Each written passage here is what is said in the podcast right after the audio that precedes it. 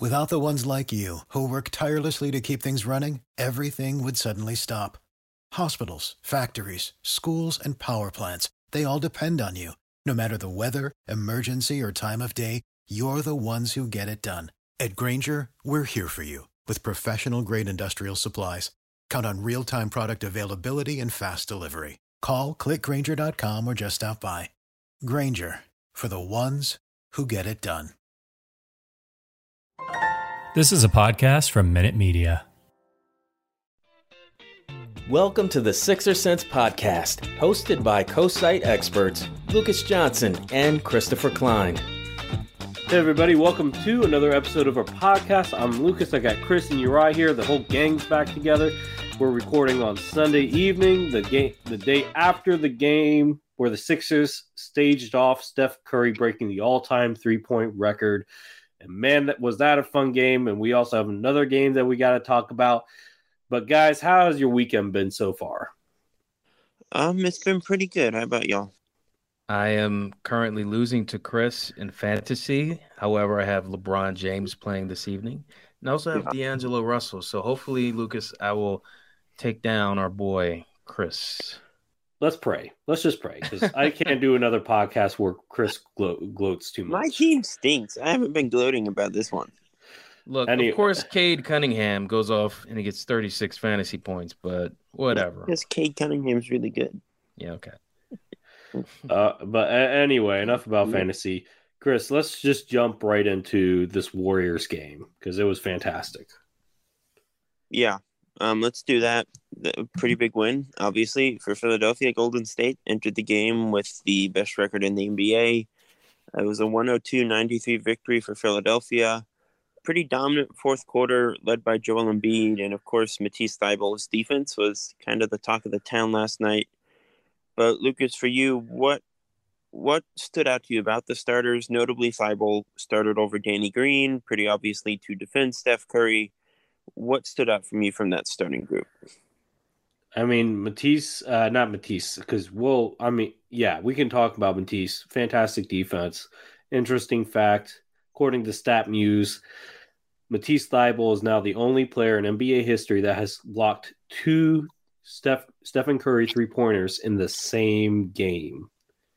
Considering how much of a quick trigger Steph has, that is a very, very fantastic stat for Thybulle to put underneath his belt. Outside of that, Joel struggled at the beginning, but then was the Sixers' savior and clutch at the end of the game, which was fantastic. One of our better Andre Drummond games, I would say for sure. Played with a lot of energy, 9 and 9 plus 2 steals, really efficient scoring. Maxey started off the game pretty hot, ended with 14 points, 2 assists, 2 blocks. He had some good defense in that game too. It was an all-around great defensive effort by the team.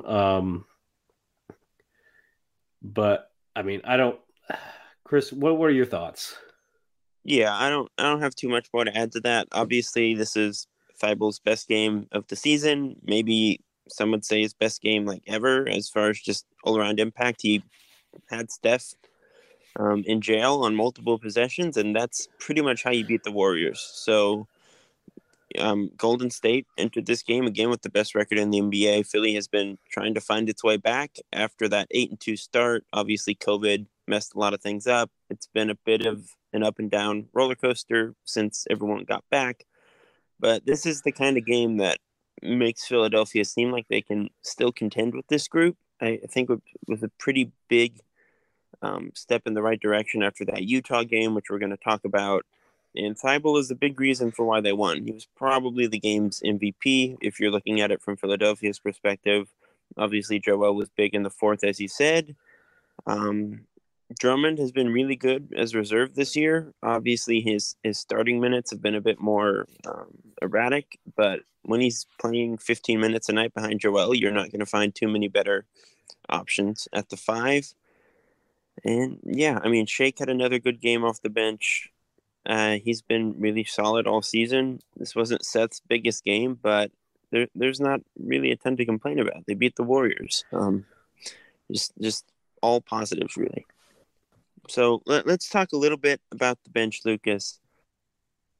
Any main takeaways there? Danny Green only played 17 minutes in this one. I would say that's almost definitely matchup dependent, but what were your thoughts on the bench? I mentioned Shake and Drummond. Like, what were your takeaways?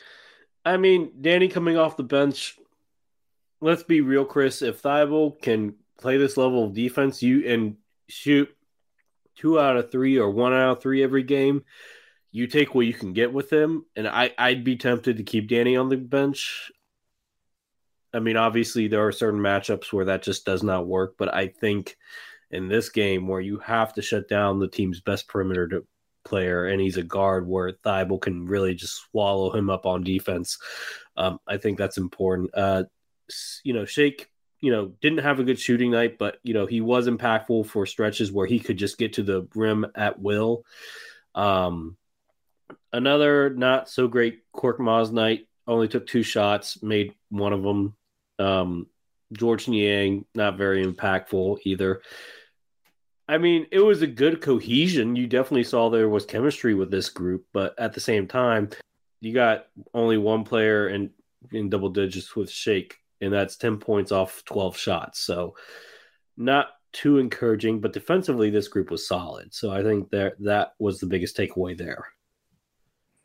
Yeah, I think that's fair. I mean, with the Danny Matisse thing, Green has been like the much more consistently good player this season. Like, obviously in certain matchups, Steph and the Warriors, Trey and the Hawks, Dame and Portland, there are times where it makes a lot of sense to put Thybulle in just so we can shadow the lead ball handler. But there are a lot of matchups where you don't really need that out of Matisse and where Danny's offense just makes a whole lot more sense. Thybulle has been like one of the worst offensive players in the league all year. It's been like really bad, noticeably worse even than last season at times. So I think that's still an issue. He was 2 of 3 from deep in this game.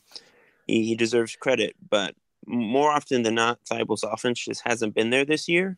Now, if that changes and it starts showing up more consistently, then we can, have that discussion. But I do think this is kind of a one-off matchup where you're facing Steph and Jordan Poole and those guys. You're not going to face that every night.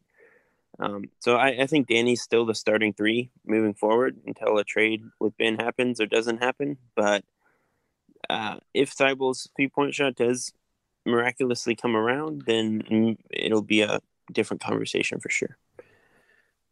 I get it. I just, at this point, there are so many dynamic guards in the league, Chris, and Danny's just getting older. I mean, we can admit that he's still a good team defender, but one-on-one ball defender, he's not it.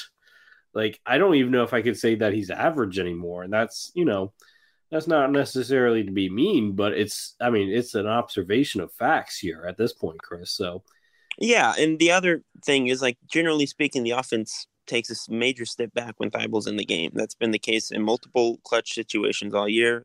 And I'm not saying have Thybulle in the clutch. I mean, I'm not advocating that, but to start out games and play the majority of minutes, have Thybulle out on the court. And then you go defense for offense at the end of games. I think offense is more important than defense in a lot of games. Like, it's not really a 50-50 split. Danny is still a pretty competent defender. He's not the guy you're asking to guard point guards. That's generally Tyrese, who's been pretty fine, pretty good at times this year in that role. He's not Matisse, and there's a reason they put Matisse on Steph in this game, but Steph is pretty unique. Like, Steph is one of the greatest players of all time, which we're going to talk about. You're not facing Steph every night.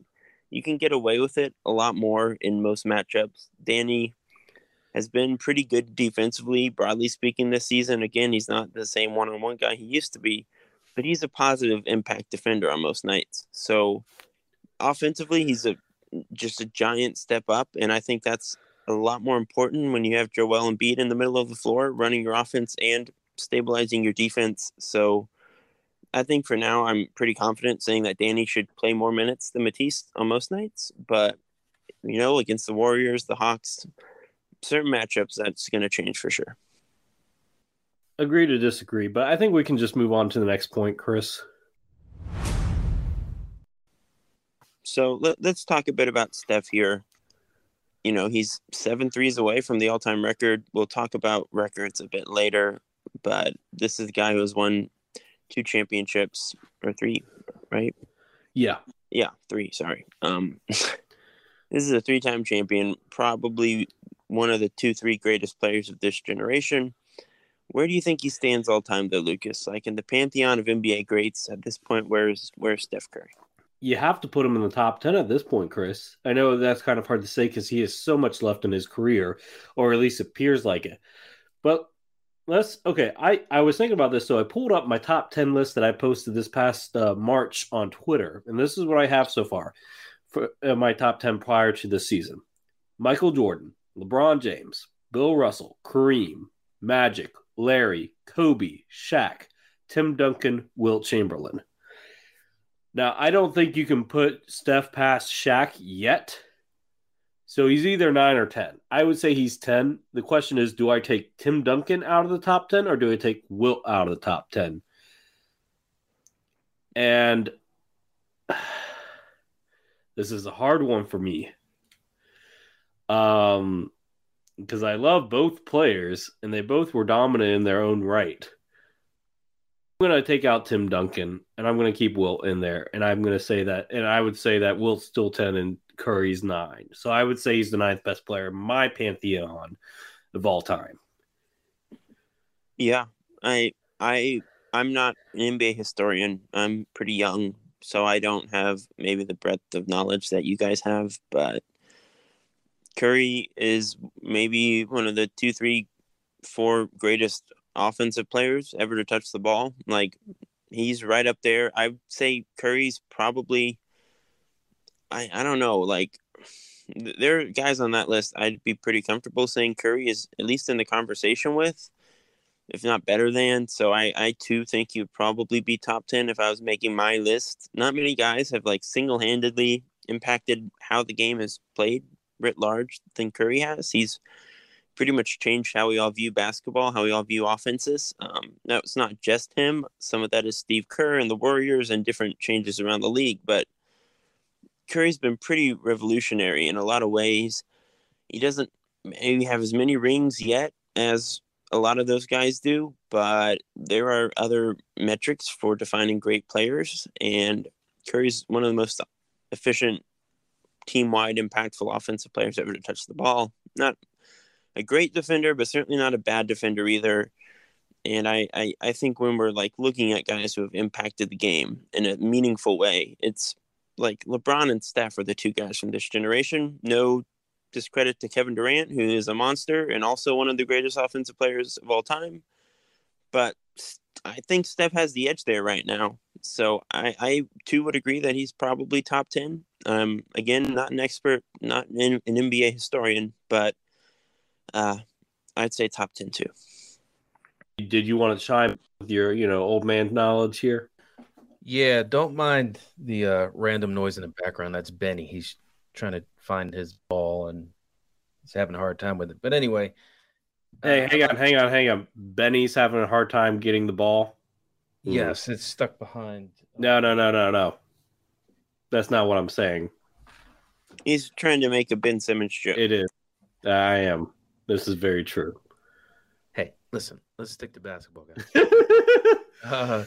So your list, Lucas, was pretty solid. I know it's tough to get Wilt Chamberlain out of the top 10 list, but you have to look at the impact. I think Chris mentioning him being as one of the top offensive players of all time is legit. You cannot deny that.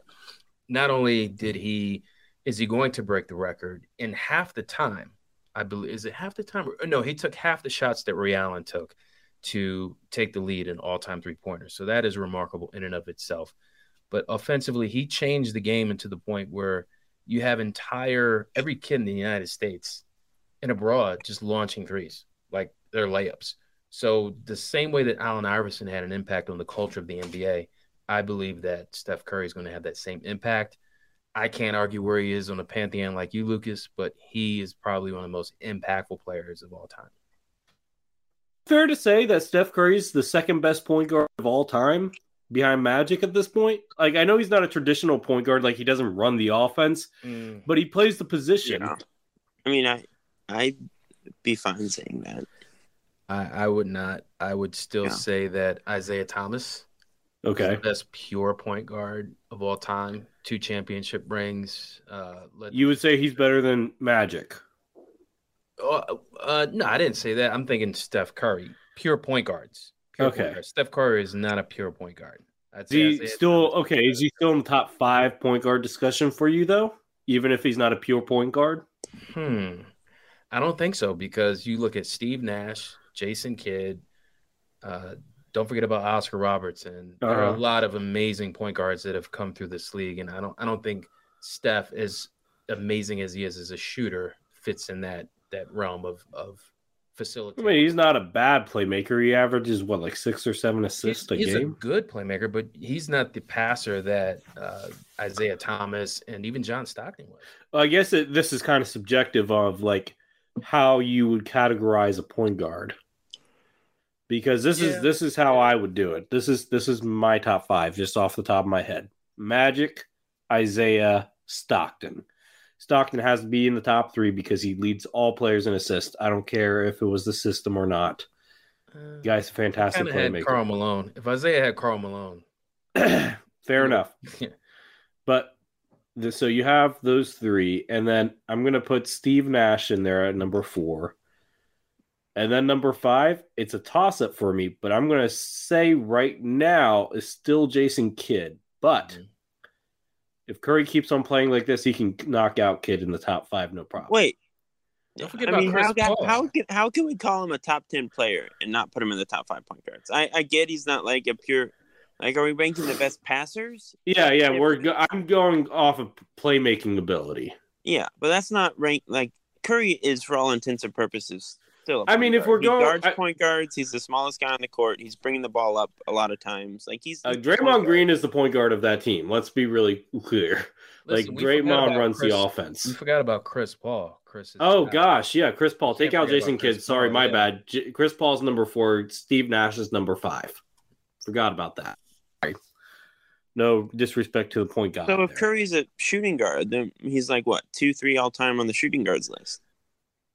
Yeah, I would say so. I would agree. Yeah. I would say, okay, let's see. Think about this. You got MJ. Michael, I think it's open territory.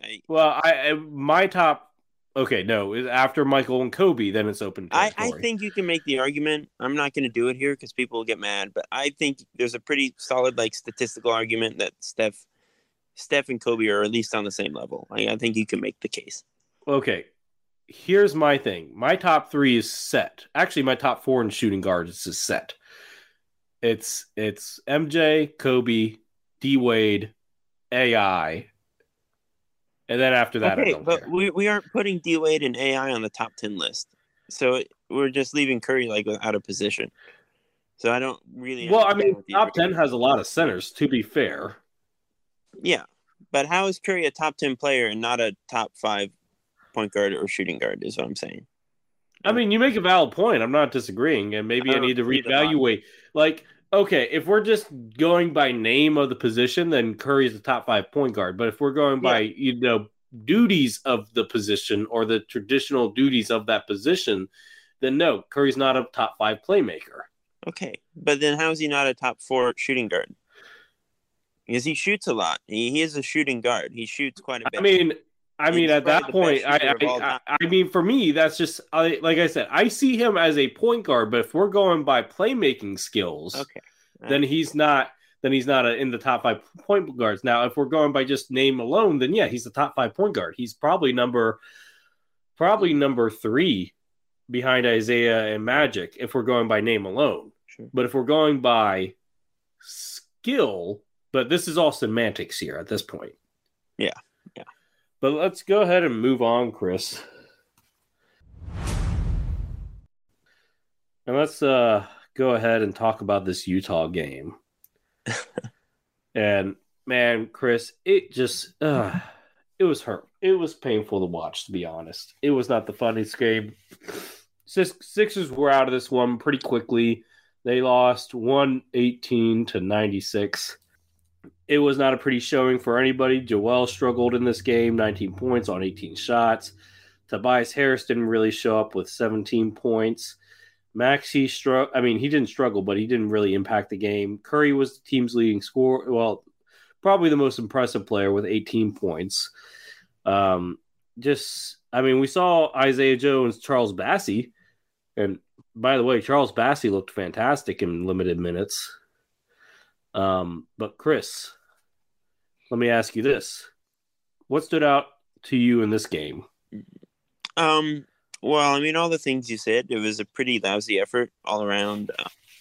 I think part of it is just that Utah is about as good as anyone in the league. I think it was Shane Young who pointed out on Twitter that they now have like the best net rating in the NBA over both Golden State and Phoenix. Like, they lost a few games early on, but Utah has been pretty consistently great the past 2 years. They're probably not going to – they're not like favorites to win the West. I'm not saying that, but they're about as good as anyone right now. That's just a really good team, and sometimes you face better teams than you, and you lose. For Philly, I think this is the game where a lot of people like started to panic about, oh, they're stuck in mediocrity or average land again, and they need a Ben trade to kick things back up.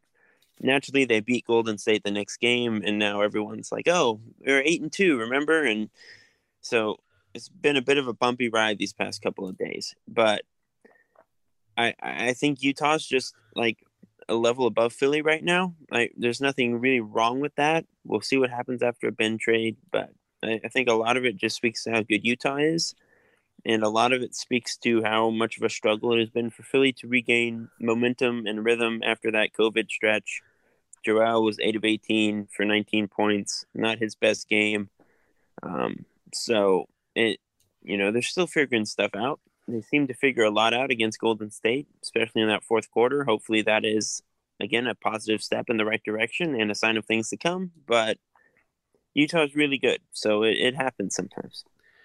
Yeah, clearly, guys like Joel and Tobias are still making their way back. And while Tobias didn't shoot bad, he clearly was not that aggressive.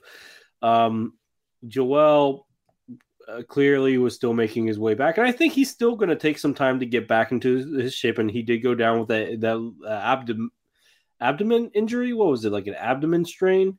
That was even impacting him a little bit during the Warriors game. But just to talk on the Jazz, yeah, they got even better than last year in terms of depth. They added Whiteside and Rudy Gay, who are upgrades over their reserves at those positions last year, in my opinion. And they can play different styles now with Gay and Pascal playing small ball five if they need to. They still got Jordan Clarkson and Joe Ingles coming off the bench. Royce O'Neal's still a really good defender. Rudy Gobert is a pretty good defender and, reigning, defensive player of the year, which brings me to my next point. Chris, does Rudy Gobert win it again for I believe this would be the fourth time in his career? I mean, it seems pretty possible, likely. I mean, who else is going to win it this year, I got a few names. Like, Joel is in the conversation if he keeps it up. Giannis is always there.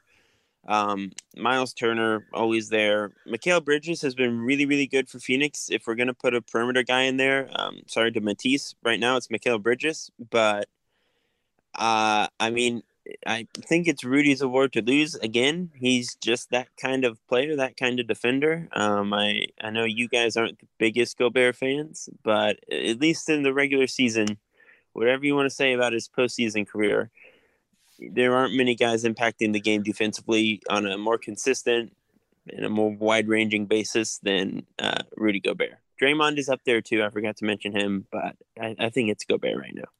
So I'm going to say probably the favorite right now is Draymond. Some other guys that I would throw in there is Giannis. I don't think Joel's been consistent enough on defense this year. To be honest, I love Joel, but I don't see it for him this year. If I'm going to put a sixer up there, I'm going to put Matisse Thybulle, and that Steph Curry game has really brought up his stock in that.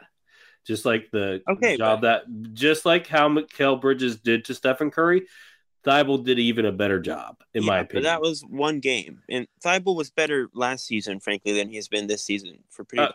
I mean, okay, fair.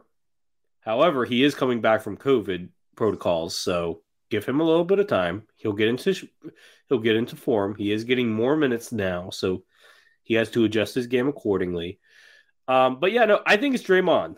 I think Draymond, because the Warriors have, I think, the best defense right now. And Draymond obviously is the reason, that anchor of that defense. Gobert might be the most physically impactful, but let's be real. Draymond is a guy that can guard 1 through 5, and he is one of the smartest defenders that this NBA has seen in this era of basketball. So yeah, I would say Draymond. I mean, because honestly, like, I just don't think Gobert is like on the Dikembe Mutombo and like Ben Wallace level of defense. I don't see it. Well, I mean, people aren't afraid of Gobert. Like, I think he's there. Like, Gobert's one of the best defenders of the last 20, 30 years. No. There's a guy named Ben Wallace that would disagree. I didn't say the best, but he's like in the conversation. I don't know. Uri, what do you think? I think Chris is right. Gobert in the past decade is one of the top defenders. I can't deny it. Look how many rebounds he had against the Sixers. Over, 22, 23 boards, and then blocks. And then the blocks that he doesn't get, he actually probably dissuades players from even taking shots. So he's the man defensively. I can't argue. I don't know. I mean, I'm not saying that he's not a top 3 candidate this year or top 2. But I'm feeling Draymond for this year. I don't know. Yeah, I think Draymond. I'm not saying, like, I'm not predicting what the NBA award voting body is going to do. Like, Draymond clearly has fans, and Golden State has the better record right now, and people may not want to vote, Gobert for a fourth. It may be someone else's time. It's like, why does LeBron not have more MVPs than he does? Because of voters' fatigue. It might be the same thing with Gobert, but I think he'd be my leading candidate right now, but Draymond is right there at number 2, I would say. I'd say, like, Gobert, Draymond, and Bridges would be my top 3. If I had to make. See, I don't know if we're talking purely defense. I don't know if Matisse is better. I feel like Matisse is better purely on. I mean, don't get me wrong, Bridges is a great defender and a great two-way player, and a better two-way player. He's an offensive threat. I'll give it to you. But if we're talking purely defensive impact. Well, we're not, because you have to be on the floor, and Bridges is playing 10, 15 minutes a night at most, at like the very least, more per night, because Thybulle's offense is so bad he can't be out there. Like, you have to play the minutes to win that award. I think that's why he wasn't first team last year, and it's probably why Bridges would be my pick this year. And, like, COVID stuff, true. But, again, Thybulle has not been as good consistently on defense as he was last season. Like, he's working back into form. That Steph game is going to win him a lot of eyes around the league. Like, he's getting back to form, whatever. But as of right now, I think Bridges would have a pretty clear lead, in my opinion. I mean, arguments could be made, that's for sure. But, Chris, I think it's time for us to switch gears again. Let's talk about Ben Simmons. So, oh boy. Yeah. Is it good news? Is it good news, Chris? I think it is what you guys would define as good news. Okay, good. I would define as good news. Okay, good. From Adrian Wojnarowski over at ESPN, reporting with Zach Lowe, quote, Philadelphia's trade conversations on Ben Simmons have been gathering momentum in recent days. More teams engaged, more 2- and 3-way deal structures being talked about. Those talks are ongoing, according to Woj. And the end of this report is that the 76ers are, quote, trying to land a top 25 player for Simmons. That seems pretty consistent with what we've heard all, summer, winter, that the Sixers want to get a comparable talent for Simmons. But also, how many top 25 guys are available right now? Who do we consider top 25? Who do the Sixers consider top 25, et cetera, et cetera. But it does seem like momentum is gathering, and that Ben may be traded sooner than later. December 15th, again, is the day where most of the players who signed contracts over the summer are eligible to be traded, Lucas. I think 84% of the league at that point is eligible to be traded. What did you make of this report? Well, the one thing that we forgot to mention here is that, according to the Blazers, Dame is not on the table. So we got to throw Dame out. They're trying to build around Dame. I feel like that's been a given for a while. Yeah, I know, but it's been reported again, so we have to restate that. But yeah, the trade restriction is getting lifted for most free agents this summer. So it's not surprising to hear that there's some momentum building. And I mean, we've heard some names like Jaylen Brown. I don't know if that's necessarily on the table. I would suspect not, but maybe a team like the Pelicans who have Brandon Ingram, maybe you consider Brandon Ingram a top 25 player. It's tempting. Maybe you consider De'Aaron Fox a top 25 player. I wouldn't, but some people would. I wouldn't consider CJ McCollum that, but, you know, who knows? I don't know if it was from a credible source. I don't think it was, but I saw somebody tweet Portland shooting down Dame for Tobias trade. I forget who said it. I don't think it was a credible source, but I mean, not Dame, CJ for Tobias. That's off the table.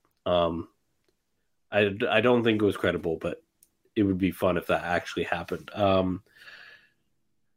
no. So I don't know the names off the top of my head. I mean, it's certainly a fun exercise to go through. We know Portland's getting ready to blow up their team. According to Shams Charania of The Athletic, they've reported that they're shopping Miles Turner, Sabonis, and or Karis LeVert. So I mean, they could be part of a 3-team trade. They could get Ben to, Indiana or, something along those lines. We don't know. Yeah. I mean, I think Mark Stein said his report worded that it was a player in the Damian Lillard to Shai Gilgeous-Alexander tier. We probably shouldn't get too caught up on the number 25. That everyone's list is going to be different. It really doesn't matter. But I mean, if it's Shai Gilgeous-Alexander, I mean, that would be a There's been some real chatter about Shai from Liberty Ballers and different guys lately. So I think that's interesting. Everyone on this podcast knows I'd be thrilled if Shai Gilgeous-Alexander was the return in a Ben Simmons trade. Well, we talked about it last time, Chris, though I don't think that pod got published, but the basic gist of what me and you talked about was what if there was a 3-team trade that sent Sabonis to the Thunder, and then Shai goes to the Sixers and Ben goes to the Pacers. Yeah. I think if I had to pick a team where if I had to pick where Ben's going to get traded before the trade deadline, if I had to name a team, it's the Pacers. That's my pick. I don't think OKC would be interested in taking on Ben and his contract over Shai. Maybe they view Ben as a better player. Who knows? And their contracts are pretty similar at this point. Shai has a couple more years on it, but I don't really know what the Thunder's game would be unless they're just out on Shai as a franchise building block, and he's only shooting 40% from the field this year. It's been a bit. He has crappy teammates.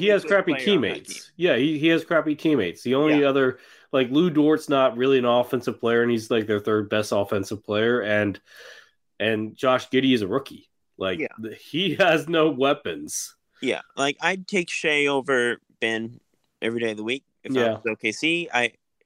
I don't think they would want someone like Sabonis either. If they're gonna trade Shai, I would think it'd be for more picks or the James Wiseman Kuminga package from Golden State or whatever. But I don't really know what OKC would gain from that. But if it's possible, which maybe it is apparently, that'd be great. I don't think Jaylen Brown's happening. I don't think Kyrie is happening. I shudder to think, but I don't think the number 25 is particularly important.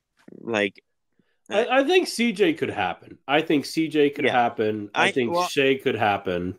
From Lowe and those guys, it doesn't seem like Philly has any interest in CJ, and I frankly kind of agree with that. I don't think Fox has really done himself any favors. I don't think Philly should have a real strong proclivity to trade for De'Aaron Fox right now. Those guys, Brandon Ingram, those guys just aren't top 25. They aren't on the Shai Gilgeous-Alexander tier, in my opinion, as far as trade guys go. So, and Shai and Maxey would make a really fun backcourt too. Should be noted.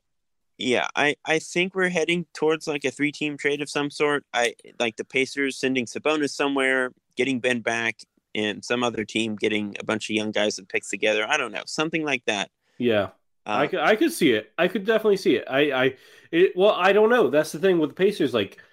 If you trade for Ben, you have to get rid of Sabonis because Ben and Sabonis just overlap too much.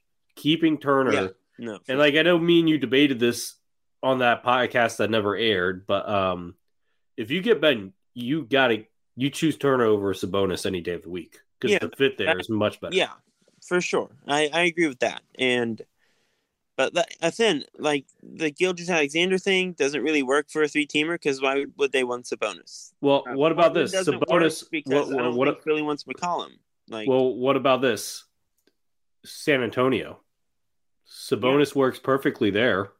There's another one, but then it's like, what's your opinion of DeJounte Murray? Murray and Maxey is a really funky fit too. Murray's a little bit bigger than like McCollum. He's a better defender, but the offense is going to be weird if Murray. I mean, if you could get Murray and Keldon Johnson, I mean that's. But yeah, that's... like it's better than nothing right now, which is what Ben Simmons is giving you. So. Uh-huh. Like DeJounte's been like a triple double machine this year. He's like, what are his averages? They're pretty insane. Like he's a good player. I think he's averaging like 7, 17, 7, and 7 or something like that. If I had to guess, but like if you trade for DeJounte Murray, are you benching Tyrese? Murray's at 18, 8, and 8. So like you take that 44% from the field, 34% from deep. Those are good averages. But you can work with that with Joel. You could. Yeah, Murray and Joel I'm not worried about. But, like, Murray and Tyrese and Joel. I mean, we talked about it. If you get a good enough point guard, you can still have Maxey come off the bench. It's not ideal for Maxey's development, but if it helps you win a championship, you do it.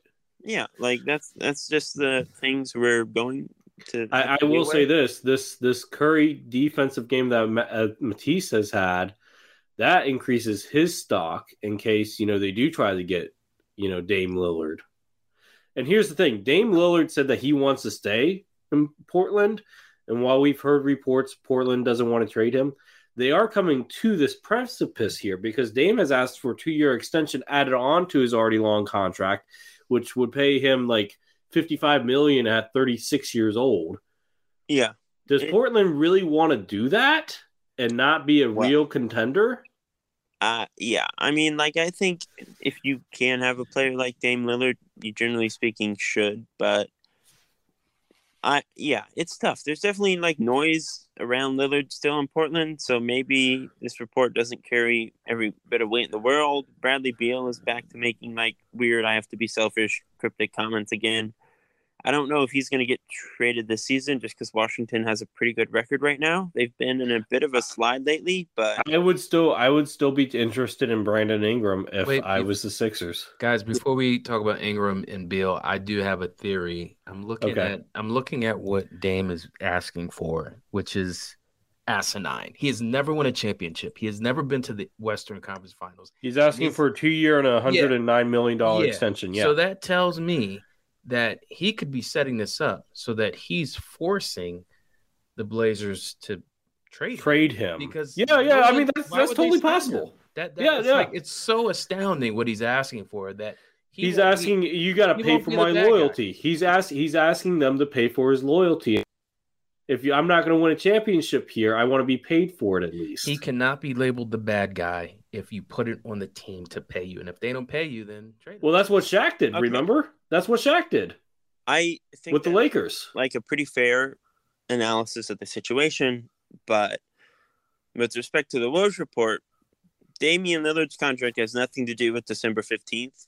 Oh yeah, the 2 and 3 team deal structures probably aren't based around Lillard. Like, no, they're probably based around Indiana. Are gaining momentum. It's with teams that aren't Portland right now, because that report made it seem like Philly and Portland are pretty much at an impasse. So I agree, Uriah, that there's still very much a chance that Lillard does not get that extension and that he gets traded at some point. But if you're Philly, are you still waiting on that? If it's not going to happen before the trade deadline? No, I wouldn't. If you're going to get a top 25 guy back for Ben, you can use that player to try to get Lillard in the future. If that is, I mean, and here's the other thing. Like, I'm not saying Lillard's washed, but he's not playing like a top 20 player right now. I mean, injuries and he's not playing really like a $50 million player. No, and he's granted, it's early in the season. He's dealing with injury. Things could turn around, but right now, like, Like, if you, like Chris said, if you can get a top 25 player, maybe you should, and just, you know, take the risk with Dame, because he's 31. Other than Steph Curry and LeBron James, who else is worth $50 million? Come on, guys. Dame is he's pulling a fast one. I mean, like, maybe Kevin Durant, Steph Durant. Those guys are all going to get $50 million when their next contracts come up.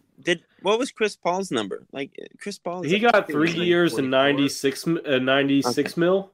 3 years, yeah. 96, so he's getting like 30 something. But, like, John Wall's making $44 million this next season. Okay, so they paid him because they overpaid him because they him on last contract. That's what happened. But all the veteran supermaxes are going to be in that range in the next few years. Like, Lillard, for his career, is like a top 10 player in the league. I don't think it's like asinine to ask for that. I do understand why Portland might have some level of concern, like thinking long term with the ab injury and stuff. But, like, I don't think it's totally unreasonable for him to ask for that. It's not unreasonable, but at the same time, if you're trying to build a contender around yourself, then you take less. But at this point, it doesn't seem like Dame is being like, maybe he's starting to admit to himself, even subconsciously, like, hey, maybe I can't win a championship here, but I'm going to get paid if I'm going to be loyal. Yeah. I mean, no one in the league is taking a real meaningful pay cut to, like, nobody's Tom Brady in the NBA. That doesn't really happen. Like, I guess the Heatles kind of did it. Yeah, the Heatles kind of did. Like, it's pretty rare. And Kyrie and Durant did it for DeAndre Jordan a couple years back. Yeah, true. But yeah, like it can happen, but no one's like gonna not ask for at or near the max. That's like people are gonna get paid first. But like if the Sixers trade for Dame Lillard, I'm giving him that contract. If you're the Sixers, yeah, you give him that contract. Yeah. If you're Portland and you want to keep Dame around and you think you're the new front office and you're like, I'm not going to do the same stupid, stubborn things that Neil O'Shea's been doing for a decade, maybe you give him that contract and you try to build a better team. Because, like, they haven't done anything meaningfully different for 2-3 years. They can still trade CJ. They can still trade Yusuf. But is there a market for CJ? Besides, outside of Ben, how do you get better by trading CJ? I'm not sure, but I'm sure there's a market. Like, he's a good player. Do you get somebody better in return if you build a package around CJ? I don't know that outside of Ben. Like, it's a fit thing. I don't think you're going to get like an outright more talented player than CJ, but you might get better by trading him for the right package. And I think there are teams that CJ makes a lot more sense for than Philly, frankly. So maybe the Knicks. Yeah, sure. Like the Knicks got to do something. So there are teams to talk about. I don't think the Ingram thing's going to work out just because Ben in New Orleans is a no go. Well, no, that would have to be a 3-teamer. But like again, like Sabonis in New Orleans is a no go. Fox in New Orleans doesn't make much sense. I think it makes more sense than Fox doesn't shoot well, and you have Zion that you're still building around theoretically. I think. What about CJ? What about CJ in New Orleans? Sure, but Ingram's like 6-7 years old, younger, right? 5 years younger. So I don't know. I think Ingram's going to stay put. We're going to talk about NBA records. Of course, Matisse Thybulle's defensive effort was able to stage off Stephen Curry breaking the all-time 3 points made record set by Ray Allen. Chris, what are some NBA records we feel will never be broken or may take many years before they get close to being broken? That is a great question. I think like the big obvious one is Stockton's assist record. Mm-hmm. It's just like so far ahead of everyone else that it's pretty, I don't think anyone's passing that anytime soon. Like scoring leaders, how far is Kareem ahead of LeBron at this point? Like, LeBron's still behind Karl Malone too.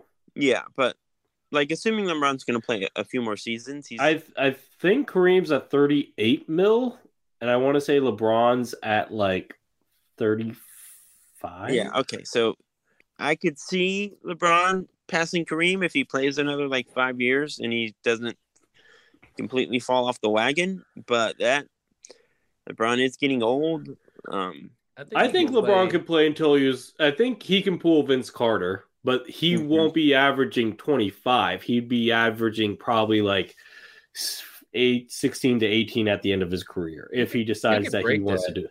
He could break Kareem's record if he played 2, maybe 3 more seasons. I don't think he needs 5 more years. Well, I'm just saying, counting on a drop-off in points per game.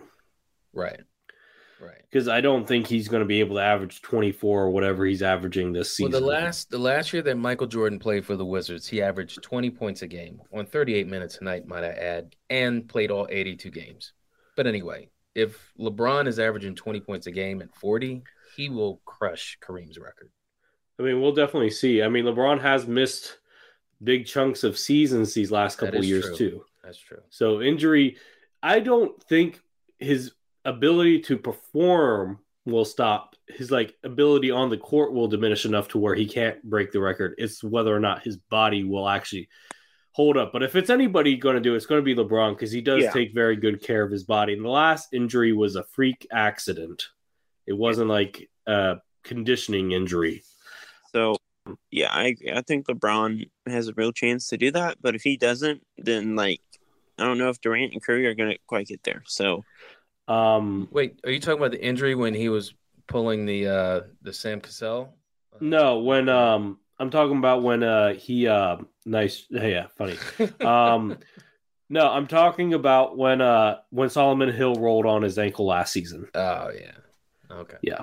All right. Yeah, I mean, the injuries are starting to be a thing with LeBron, so it's certainly worth monitoring. I don't know how much longer he's going to play. None of us know. I've heard that he's going to try to stay in the league until his son gets in. Yeah, but is his son going to get into the league? That's the next question. Is LeBron Jr. even good enough for that to be? They're putting his games on the. They are, but if you read the prospect rankings, he's not number one or anything. He's not, he's not going to be the star at Duke or anything. So, Wilt Chamberlain's rebounding record is pretty high up there. I mean, Duncan is 6. He's the most recent kind of guy to be in that conversation, and he was 8,000 shy. So, I don't know if anyone's going to touch Wilt's rebounding anytime soon. I'm going to say I don't think anybody's going to break Hakeem's block record. Yeah. He has 3,830, and the closest active player right now is who is it? It is Serge Ibaka at 27th. Mm-hmm. Yeah, with 1,139. Yeah. So, a lot of these are pretty absurd numbers, and I think the scoring title is obviously the one everyone's going to be paying attention to for the next few years, as long as LeBron's in the league. But the assist record, I don't think is going to get broken. I think what's interesting, Lucas, is the Hakeem Olajuwon number. Yeah. 3,800 blocks, and then Dwight Howard, who's still in the league and is still, I guess, relatively young and in shape. He only Dwight's 36. Well, all right, your point, but he's in young shape. Young and in shape. Dwight Howard only has, and I thought he would have more, Lucas, 2,207. Oh, I forgot about Dwight. Yeah. He's 13th on the list. Okay. And he's never going to touch Hakeem. That's amazing. He might not even get in the top 10. You're right. I would agree. Let's see. He blocks. He would have to pass Robert Parrish, and that means he would have to get. Well, actually, he only needs 107, 60 more, or less than 155. Dwight's not going to get another 150 blocks. No, he's not. If he plays for 3 or 4 more seasons, he's maybe. He's barely hanging on to a rotation spot. Actually, he's starting right now. Oh, well, that's unfortunate. He's he's on the way out. Yeah. Okay, you're right. I don't even notice this. Who's Tree Rollins? Tree Rollins played for the Atlanta Hawks in the 80s. If you go back and look at Michael Jordan highlights, there's a block. There's a dunk that Jordan he did a pump fake and drove the lane. But no, he dunked on Tree Rollins in the real league. Yeah, most of these guys that are in the top 10 played in the 90s or before, like Hakeem, There is fewer block opportunities now than there probably were back then because guys are more perimeter shots. You're right. Yeah, Chris. They're not playing in like a packed paint. Like let's see, Brook Lopez is 36th. Yeah, so that's surprising. That's a good point. And you know what, Chris, that's such a good point. I would put money on that. That I don't think anybody's ever going to break that record. Yeah, I just don't see it. Like let's see here. Tim Duncan was top 5. And he played for like 20 years. Yeah. I mean, how much longer is the NBA going to exist? We don't know. How much longer is planet Earth going to be habitable? We don't know.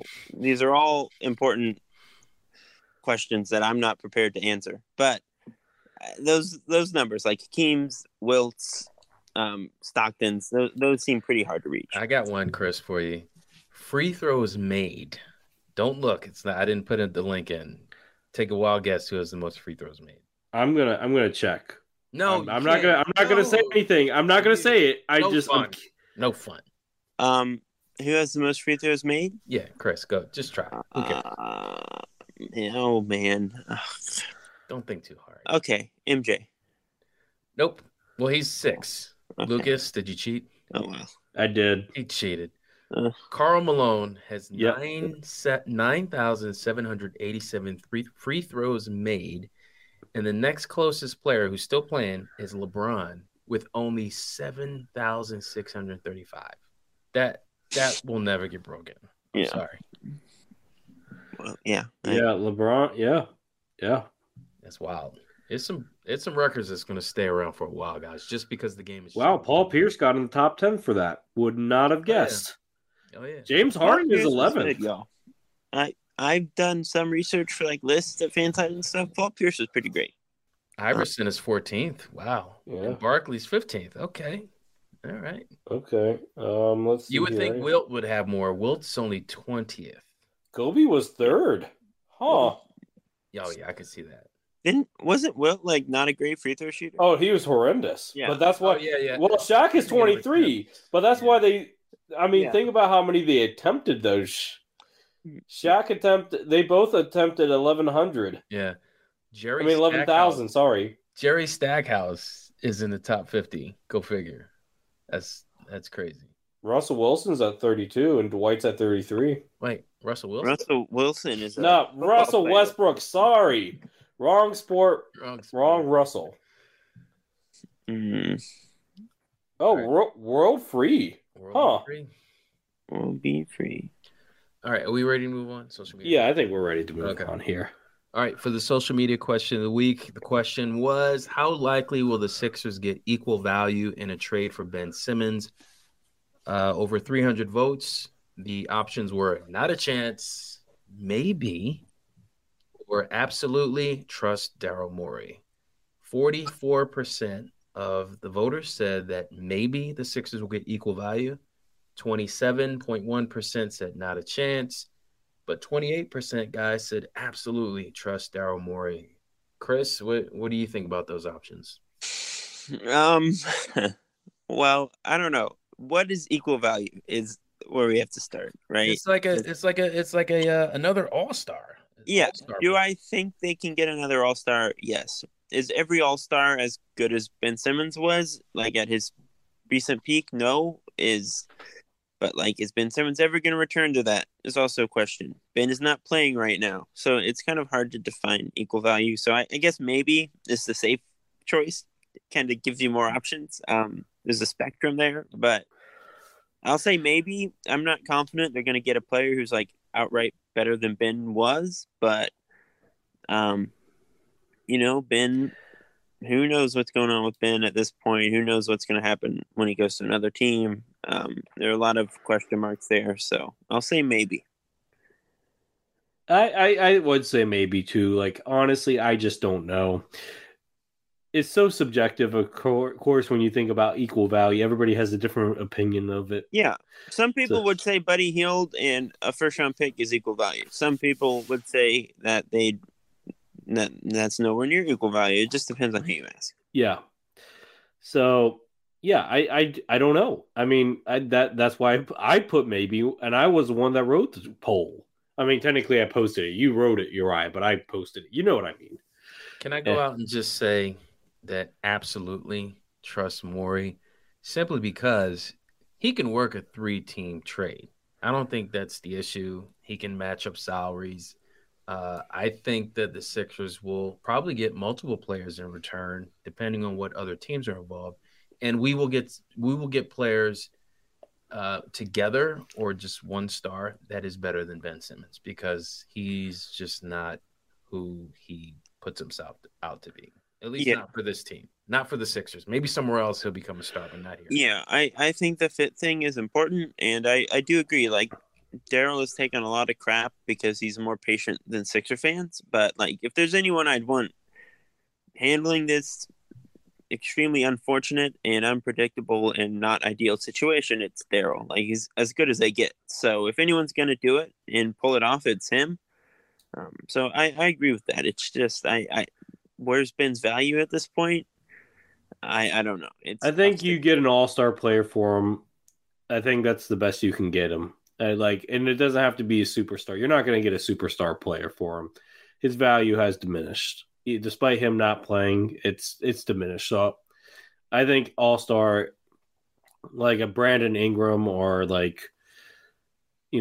not saying Sabonis because obviously the fit wouldn't work, but that level of all-star player, like Brandon Ingram, maybe one- or two-time all-star player, you could get that level of player for him.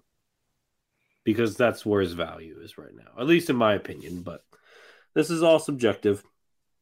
But I think on that note, Chris, do you want to go ahead and play us out, man? Sure. It's been a pretty bad week for me in fantasy, y'all. Looks like Lucas might make the football playoffs over me. So congrats to you, Lucas. I'm actually losing right now. But I think so am I, and so are all the other 6 and 7 teams. So you might still make it. We'll see. We'll see. Our football league is a very strange place. I'm losing by 8 points, and I only have one more to play. Oh, so you might win. I'm toast. So, congrats to Lucas. We'll assume he's gonna make it. No, my kicker was on a bye week, and I'm not waiving him. And then the only team I got to play left. You're not waiving your kicker for the last game of the regular season that determines. I could use him in the playoffs, and he's the number one scorer. He's won me several games this year. But it's like make or miss. You're right on the ledge. You got to make it first for your kicker to matter. It's a kicker. Lucas, sorry, no one cares about your kicker. We want to know. The listeners want to know. Chris, are you going to congratulate me? I was about to get to that. You're right. So congrats to both of you for your successes. My fantasy team in basketball has been like a who's who of who's hurt in the NBA this season. So that's been fun. I think I have Jimmy, I have OG, I have Jaylen Brown. All these guys are missing time. It's been very frustrating. But congrats to you, Uriah. Congrats to Lucas. And thank you. Congrats to all our listeners who I'm sure are doing great things out there in the world. If you can, please like, subscribe, and follow along on Apple Podcasts, Spotify, Google Play, or wherever else you can find our podcast. You can listen on our website, thesixersense.com. You can follow us on Twitter and Facebook at Sixersense. And until later this week, have a good one, everyone. Go Sixers, and we will talk to you soon.